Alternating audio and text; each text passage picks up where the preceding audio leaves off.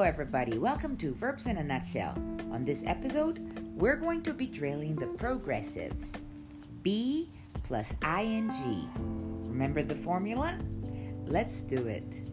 I am teaching English at the moment. I was teaching English 10 years ago. I have been teaching English for more than 30 years. When you arrived this morning, I had been teaching for almost one hour.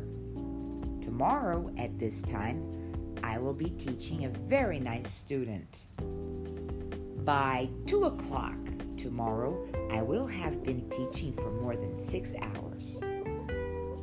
I am Via Valley. See you next time in Verbs in a Nutshell.